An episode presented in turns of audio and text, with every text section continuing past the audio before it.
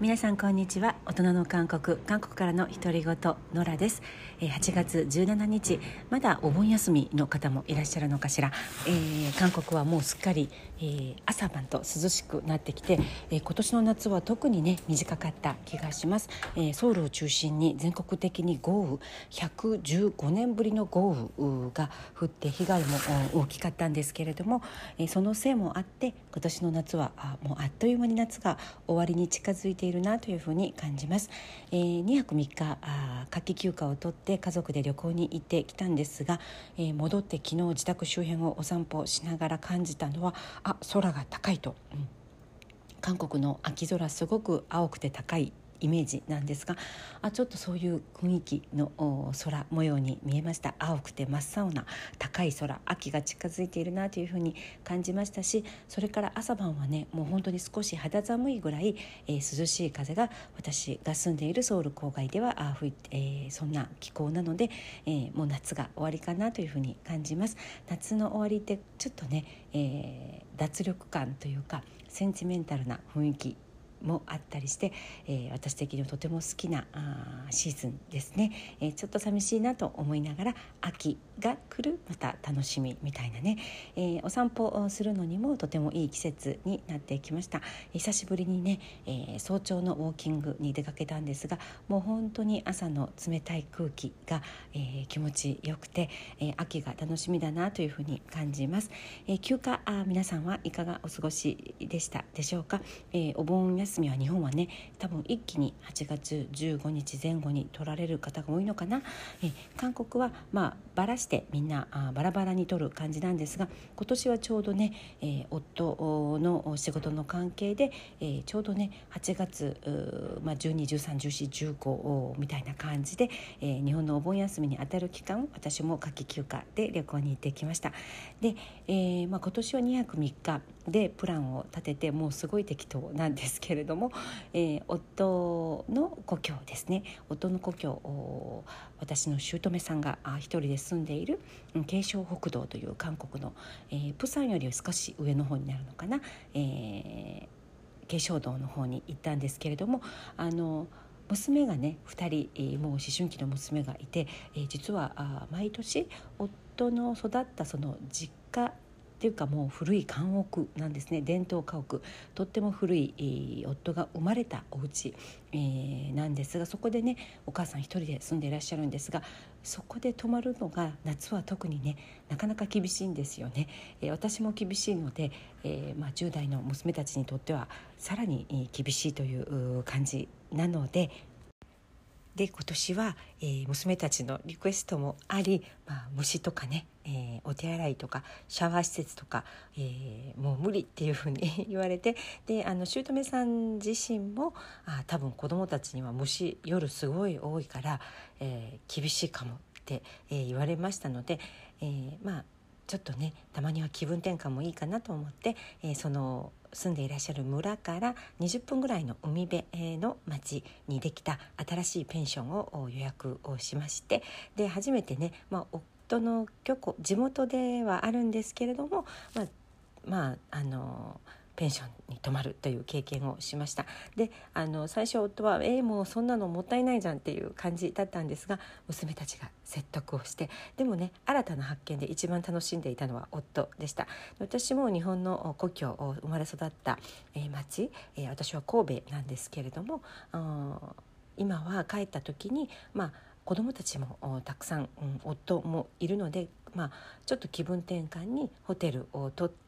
えー、遊んだりするんですけれどもまさにホカンスという感じで、えー、地元ではあるんですがそういうふうに、えー、泊まると新たな視線で自分の故郷を見つめることができるじゃないですか観光客目線で。うん、であの今回夫がそういうことを経験して楽しそうでした。で、えー、ペンション海辺のペンションなんですが最近ねコロナで海外旅行に行く機会が減っているということで韓国国内に、えー、結構いい新しいしいペンションとか、うん、ブティックホテルとか、えー、小さめのコンドミニアムとか、えー、そういう、まあ、あの Airbnb のような感じのね、えー、宿泊施設がホテル以外にもどんどん増えています。で、うん、もともと韓国はホテルと同じぐらいコンドミニアムコンドっていうふうに言うんですがコンド泊が人気なんですね。でその理由はあとりあえずお料理道具キッチン道具全て揃っていて、えー、自炊できるからっていう感じで、えー、私がよく行くソウル郊外のあるリゾートも、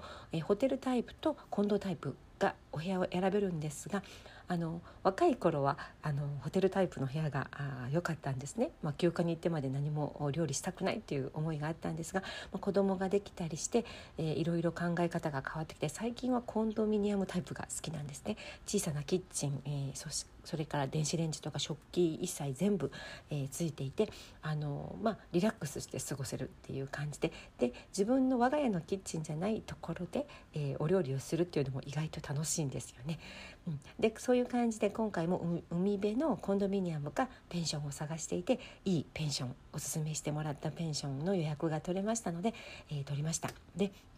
あの結果大正解でしたね、えー、姑さんお母さんもあの、まあ、家から2 3 0分の距離なんですが海辺のあの、まあ、すごく景色のいい綺麗なペンションであの息抜きすることができてでプールもついていたのでプールで遊んだりそれから、えー、歩いて5分ぐらいでビーチに出られるので海にそのまま行って海遊びをしてみたいな感じでプールと海を行ったり来たりしながら遊んでそれから夜ご飯も、えー、わざわざあ食べに食堂にレストランに出るっていう形ではなくて、えー、最初からもう全部買ってきておいたのであの、まあ、バーベキュー用の肉であったり、まあ、近くでシーフードが有名なのでお刺身とかカニとかを蒸してもらったカニとかを買ってきてお部屋で食べるという感じで。で買い出しがねちょっと、うん、面倒だなと思うんですがいざ宿に入ってしまうともう宿から出ないっていう感じで、えー、テラスで、えー、ワインを飲んだりこう朝もね、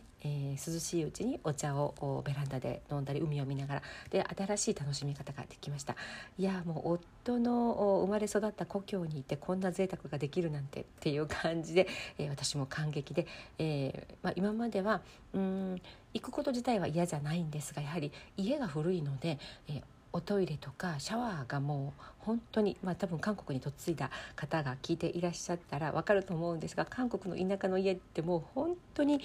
シャワーとかねもう便器の横にちっちゃいシャワーがついている家とかバスタブとかない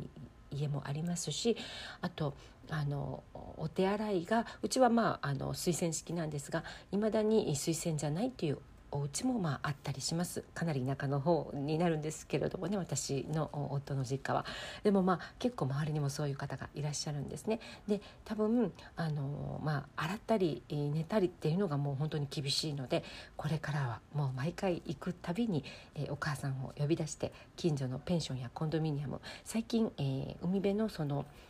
街がいろいろ開発されていておしゃれなカフェとかペンションがたくさんできているんですね私があ最初に結婚した当初はカフェなんて本当に一軒もないぐらいの田舎の村だったんですけれども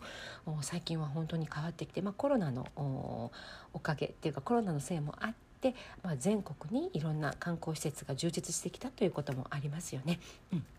であの今後はあのまあ、田舎に行くたびにお母さんを呼び出して、えー、親孝行という名目で、えー、ペンションやコンドミニアムを取って、えー、楽しみたいなというふうに思っています。はい、そんな感じで、えー、東側の海、えー、本当に綺麗でした。うん、楽しんで、えー、韓国を横断するような感じで横切るような感じで次はインチョン西側ですね。インチョン国際空港がある近くのホテルブティックホテルを取って、えー、いましたので、えー、そちらに移動しました。で、えー、そこからはまあお母さんなしで、えー、私たち家族だけでという感じだったんですがうんインチョンの方の海はやはり前日が東側の海で本当にきれかったのでやはりあの、まあ、港も多いし空港もあるということで海が濁っているっていうのが第一印象でしたね、まあ、でもお天気もあまり良くなかったので海には入っていないんですけれどもあのホテルが今話題のまあ最近増えているブティックホテルだったので、まあ、室内にすごく大きなヒノキのバスタブがあったりでホテルの中で、えーまあ、おしゃれなバーベキューを用意してくれたりというそういうのを楽しむようにしました。であのー、まあ、今回初めて、まあ、インチョンの海の方に遊びに行ったんですけれども、うん、やはり海海水浴は東側の海かな日本海側ですね、えー、ということを、まあ、お勉強しました悟りましたね。はいまあ、でもとにかく2泊3日たったの3日間だったんですが家族4人べったり車の中で、えー、本当にたくさんのおしゃべりをしましたしあの毎食毎食一緒に作ったり一緒に食べたりして、えー、貴重な時間ですよね家に戻ってくるとやはり年頃の娘たちは自分たちの部屋に、えー、入って過ごす時間が長くなるので家族でそうやってゲームをしたり喋ったりっていう、えー、時間がとってもいい思い出になりそうです。あと、うん、サービスエリアですね。運転長かったんですが、えー、行きが6時間帰りも5時間ぐらいだったかな、えー、サービスエリアね韓国本当に最近充実していて子どもたちもサービスエリアでお目当てのおやつがそれぞれあるので、えー、そういうのを楽しんだりしつつ、まあ、ゆっくりと休暇を楽しみました。日常をね、えー、23日でも離れるとまた家に戻ってきた時、えー、家の風景も違って見えたりいつもの散歩道があまた新鮮に感じられたりして、えー、本当にたまにはね非日常をこう慣れたところ慣れ親しんだところから離れるっていうのは、えー、物理的に離れてみるっていうのは、えー、頭のリフレッシュのためにもとってもいいんじゃないかなというふうに思いました。はいそんな感じで、えー、休暇を楽しんできてまた日常今日からね、えー、中学生の次女は学校がスタートしています、えー、韓国は夏休みが短くて、え7月の17日までだった。8月17日で夏休みが終わりで今日から、2学期がスタートしています。ただあの2学期制ほぼ2学期制なので、えー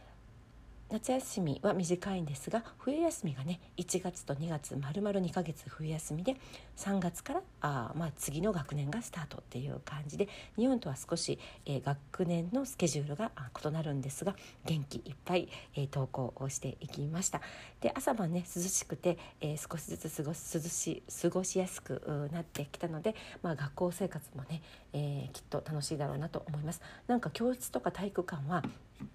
通の公立の近所の中学なんですけれどもエアコンがね効きすぎて寒いって言っていつもカーディガンとかニットを持っていくんですよね。まあなんて贅沢なっていう風に感じます。はい、えー、そんな感じなんですが今日ね、えー、久しぶりにたまった新聞を読んでいて面白い記事を一つ発見したのでこちらを紹介して終わりにしたいと思うんですがうん韓国の男性をと付き合いたいために韓国にやってくる西洋の女性たちというコラムだったんですね。えー、面白いこんなあの症状現象があるのっていう感じなんですが、まあ、日本の若い女性がカンドラとかで韓国男性に憧れてっていう話は周りでよく聞くんですけれども今ネットフレックスとかでもう韓国ドラマが、えー、世界規模グローバルで見られているのでそういう韓国ドラマを見て、えー、韓国に憧れて、えー、ドラマの主人公のような韓国人男性と付き合ってみたいという熱望を持ってね韓国に遊びに来る西洋の女性が増えているという CNN のニュースだったんですけれども、うん、あのーまあそうまあ、これがまあ西洋女性に対する、まあ、全部ではないと思うんですけれども最近まあ目立つ現象として、まあ、アメリカとかカナダとかヨーロッパから来る、えー、若い女性たちのお話コラムだったんですが韓国観光のコースにはあまり関心がなくてネットフレックスで見た韓国ドラマの主人公のように教養があってロマンチックな男性をどうやって、えー、会えるか出会えるかということに、えー、目的があるそうです。例えば愛の不時着のヒョンビンさんであったりトッケビのコンユーさんのようにあハンサムで、えー、背が高くて、えー、素晴らしい、えー、体型で、えー、それからうんここに書いているのは、え思いやり深くて忍耐心の深い、えそういう魅力のある韓国男性もうどこにいるんですかこんな人って言いたくなるんですけれども、えー、に憧れていらっしゃる方が増えているということです。で西洋のあの、まあ性関係セックスに執着するデート文化に対する、まあ、反作用とも言えるっていう感じであのドラマの中で描かれるとってもジェントルな韓国人男性に憧れているという感じなんですね。でもまあうんそういう憧れを持ってはるばる韓国にまでやってきてあの幻想から幻想があの打ち破られて砕かれて、えー、帰っていく女性も少なくはないというふうに書いています。やっぱりそうですよね。例えば偶然にナイトクラブクラブですね。クラブなどで出会った韓国人男性、えー、が自分たちが思い描いていたドラマのカンドラの中の男性とは全然違ったとかあワンナイト一日だけのそういう関係を求められたとかそういう、まあ、痛い経験をして帰られる方がいらっしゃるとかあとうんお酒を飲む場所で、えー、全然親しくない出会ったばかりの人に体を触られたり、えー、という嫌な経験をしたりということがエピソードとして紹介されていました。うん、でもまあまあ世界世界中男性はどこも一緒だわってこうがっかりして帰る女性がいらっしゃる反面、まあ、理想的な相手を発見できなかった今回の旅は残念だったけれどもまた次回チャレンジという感じで「あの I try harder」ってここに書いてるんですけれども、まあ、CNN によりますとまた再チャレンジするという、えー、方もいらっしゃるそうです。まあ、韓国ドラマはまあ本当にうっとりで楽しくてあのエンターテインメントとしては、えー、ありがたい存在なんですけれども、まあ、こういう副作用っていうかねあのこういう問題もあるんだなっていう感じで、えー、例えば私の周りも、まあ、日本人の若い女性もそうですが、えー、北朝鮮から来た脱北者の方も北朝鮮でこっそり見て憧れていた韓国での生活あ韓国人男性への憧れ、えー、そういうのが膨らんで膨らんで膨らんで、えー、脱北する上でとても励みになったっていうおっしゃる方が多いんですが実際に韓国に来てみるとそんなドラマの中で見たような男性にはなかなか出会えないほぼ出会えないという、えー、そういう嘆き、えー、嘆いていた方もいらっしゃるんですが、まあ、当たり前といえば当たり前であの、まあ、スペックのいい、えー、そういう韓国人男性、えー、普通の韓国人女性もね、えー、なかなか出会えないので、うん、当たり前かなとも思います。うん、でこのあの現象が今あの西洋グローバルな感じで広がっていて、まあ、過剰な憧れを持ってて、えー、男性に対するあとカンドラを見すぎて、えー、韓国にいらっしゃる、まあ、世界中の女性たちみたいな感じでこのニュース CNN のコラムが、えー、紹介されていました。はいえー、私の周りにもね、えー、そういうのをきっかけで韓国にいらっしゃったという若い日本人女性たくさんいらっしゃるんですけれどももちろん中には、えー、韓国人男性とゴールイン素敵な方と